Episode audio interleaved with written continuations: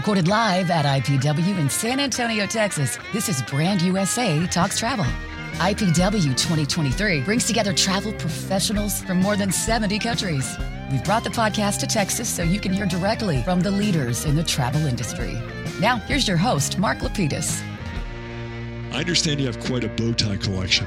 I do. I have an extensive bow tie collection. So does this mean you know how to tie them? Of course. Doesn't every man? Maybe if I did, I would actually wear one.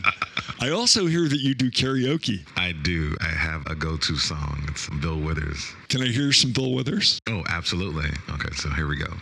Ain't no sunshine when she's gone. Sorry, couldn't resist. All right, so now that we've got the levity out of the way, should we jump into something serious? I should introduce you first, though, right? Shouldn't I? That would be awesome. How often do people mispronounce your name? Oh, my gosh. Probably two out of three times people mispronounce my name, but I respond to everything, so you can call me whatever. I'm going to call you Macharia, is that right? Man, that's like one shot, right?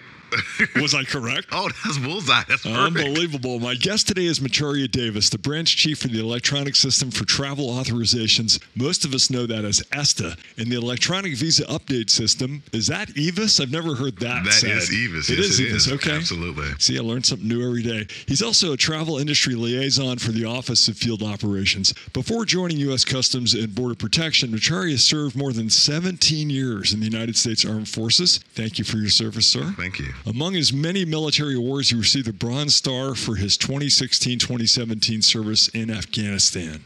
We've had the levity out of the way now, so I think we're going to jump to something really serious. Okay. There's a lot of chatter around the industry concerning Cuba.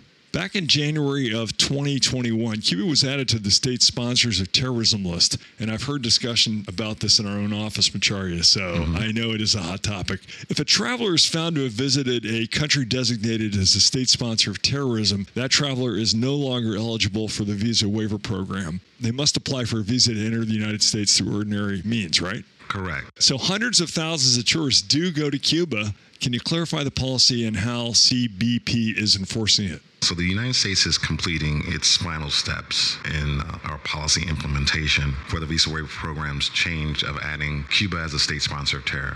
As we all know, the designation took place on January twelfth, twenty twenty-one. Traditionally speaking, as you see on the ESTA application in question number nine, individuals who travel to a state sponsor of terror from March first, twenty eleven forward would be denied entry.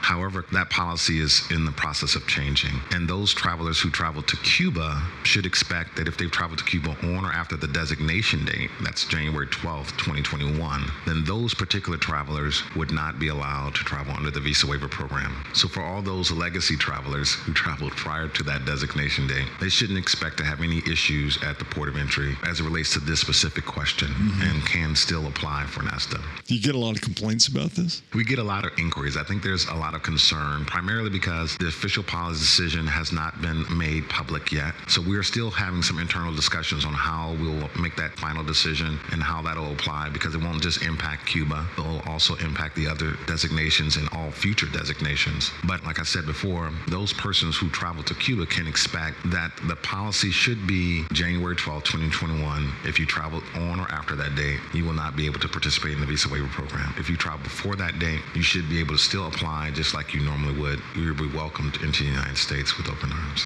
I know there's a lot of confusion about everything that you do, so let's start with a bit of a primer for our listeners. I'd like to explore how the Visa Waiver Program, which is powered by ESTA, obviously, facilitates international travel, and I'd like to hear about any recent updates and upcoming innovations that you've got in the works. As you're aware, if you want to travel to the United States, typically you have to do one or two things. You have to get in a visa, or you have to have some other form of travel authorization. ESTA allows forty countries that are members of the Visa Waiver Program to travel to the United States for up to ninety days, and the ESTA is valid for two years. So that means that a person, instead of waiting that long line to apply for a visa, can apply for an ESTA in the comfort of their own home. It takes about fifteen to twenty minutes to apply for that ESTA. You'll get a response back typically within two hours. Hours. However, we do encourage individuals to apply at least seventy-two hours in advance, just in case, but you should get a response back in about two hours. The application process is very easy, and it makes traveling more available. How does that happen so fast? Do you have artificial intelligence or something working in the background? We have a sophisticated network of checks and balances that we do here at the Department of Homeland Security. We're able to check the vast majority of travelers relatively quickly. We're just checking against our law enforcement databases to make sure that they are bona fide travelers, uh, make sure that they are no threat to the United States. And since the ninety-nine percent of all travelers fit that profile, the responses are relatively quickly. I believe I've heard Visa Waiver and ESTA used interchangeably. Is there a difference between them? ESTA is the application. Um, the Visa Waiver program is the actual program itself. So think of it as the Visa Waiver program is the car and ESTA is the gas that makes the car go. Seems to me that ESTA applications would be a good way to gauge intent to travel, which is something we're always trying to figure out at Brand U S A. Thank you. Yes, that is correct. So when we look at the ESTA applications, we can uh, correlate that or extrapolate how many people are traveling to the United States under the Visa Waiver Program by how many people are applying for an ESTA. When we look at the numbers for twenty eighteen, we see that the, we had about fifteen million ESTA applications. And then in twenty nineteen, we had another fifteen million. As we hit the COVID pandemic, we saw that drop down to approximately six million and then one million.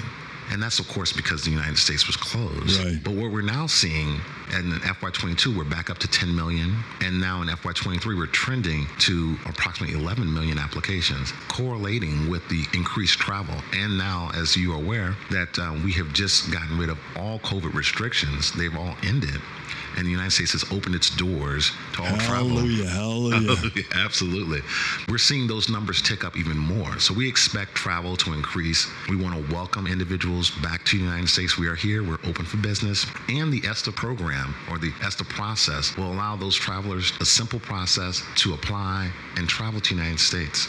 I'm certain that marketers that are listening to this podcast are wondering which markets are outperforming other markets. I can tell you, I know there's a competition, but the number one market is still the United Kingdom. And then we have Germany, Japan, South Korea, Spain, and France. What are you seeing from China? Well, China isn't able to travel under the Visa Waiver Program. They travel under the other program that I, I manage, which is E V U S. Now, that process is a little slower, primarily because the restrictions there, not just because the United States imposed restrictions, but the restrictions placed on China itself by the Chinese government. Are you seeing those applications go up? Not really, not really. It's a very slow trickle. We're hoping that as the political tensions cool between the United States and China, and of course, they still have a serious lockdown situation because of how they're handling the COVID crisis in mainland China. So as that becomes under control and they reduce those restrictions, we expect that to increase as well. My spies tell me that ESTA is soon releasing a mobile app for the forty visa waiver countries, and impressively, I hear it's in twenty-four languages. Are they correct? They are correct. We are releasing a mobile application. It will be released next quarter. It is available in twenty-four different languages. It will be on the iOS and Android platforms. And for the first time, it will allow visa waiver applicants to apply on their phone using their own facial biometrics, which is an amazing thing because it'll ensure that you and only you are applying for your application. And because we do allow third parties, if someone else does apply for you, it'll mark the application as a third-party application. Does everybody, even children, have to apply for a visa waiver? Everyone does, and their parents can apply for them. And this is a very important point because sometimes when we apply for our relatives or our friends or our, even our children, there are subtle mistakes that happen in the application process. And then we forget to mark that third-party identifier. But if you're using the mobile application, that mobile application will mark the third-party identifier for you. And if you do make a mistake and you contact us through the Travelers Communication Center, we're able to cancel the application and allow you to reapply. Before, without that third-party identifier, the assumption is, is the person who submitted that application was the actual person, and that didn't happen. This is blowing my mind a little bit. So what you're saying here is that somebody can actually get a live person on the phone? It's so rare today. It's like, how often does that happen? Yes, we actually get around six thousand calls a week. We call them touches. So we get a combination of calls and emails. So do you have call centers all over the United States? No, we actually have one major call center. It's actually in the Ronald Reagan building in Washington, D C. Our office is very close to there. I'm wondering, do those people speak a lot of languages and answer the phone? Generally speaking, we have Spanish, we have English, obviously, and Mandarin. Those are the three primary languages that we can communicate through the Travelers Communication Center. We also have translation services, so if there are other languages that need to be covered, we can use our translation services to cover that. What does it cost to actually get a visa through the Visa Waiver Program? Well, it's an ESTA application or travel authorization. Sorry, see, I'm still confused. Yes. It only costs twenty-one dollars. I say again, it only costs twenty-one dollars. And the reason why I say it that way is because there are a lot of third-party websites out there that will charge you an expedited fee or a fee to expedite your ESTA application. Did they really expedite them, or is it just a scam? It's just a scam. There is no expediting. Because all they're doing is getting in touch with you, and they just sit on the information, right? Exactly. All they're doing is filling out the application for you and charging you one hundred dollars to do that. Our response time is the same. Oh, that's awful. It seems like there should be a law against that. There should be. Unfortunately, most of these third-party websites operate outside the jurisdiction of the United States, so there's very little we can do other than to warn and to notify the public that, hey, we are here. Use the .gov website, which is going to be e s t a dot c b p dot d h s dot gov. Use the .gov website, which is e s t a dot c b p dot d h s dot gov. If you use that website, you're only going to pay twenty-one dollars, and you can ensure that it's only the United States government that's going to hold your information, not a third-party provider. You're one of the most positive individuals I think I've talked to in a month, Macharia. So tell me what you like about your job. I love helping people. At C B P, we always like to say that we are the guardians of our nation's borders. We help facilitate lawful travel and trade. At ESTA, we focus primarily on the lawful travel portion, and I love meeting new people. I love communicating the great news and the great country that we have here in the United States. I love to tell people our story so that they can have those experiences. Yesterday, I heard a very interesting thing from the president of Brand U S A. He said, you can have experiences all around the world. Mm-hmm. But you can only have United States experiences in the United States. So if you go skydiving somewhere else, that's great. He's going to be so happy to hear that somebody's paying attention to his speeches. I know, right? But you can do anything. You can go skiing somewhere else, but hey, skiing in Colorado is not like skiing anywhere else in the world. one hundred percent. I should paint the picture a little bit for our listeners in that he's wearing a beautiful uniform, and it's meticulous. I can tell just by looking at you that you've been in the military. I mean, you are meticulous. He's a very handsome man. He's quite tall. And I would imagine due to your size that some people maybe are a little scared of you when they first meet you. And then you probably unarm them with your smile, right? Is that how you do it? Absolutely. Absolutely. I, people always say, oh, my gosh, I thought you were going to be so rigid. I said, no, I'm a friendly guy.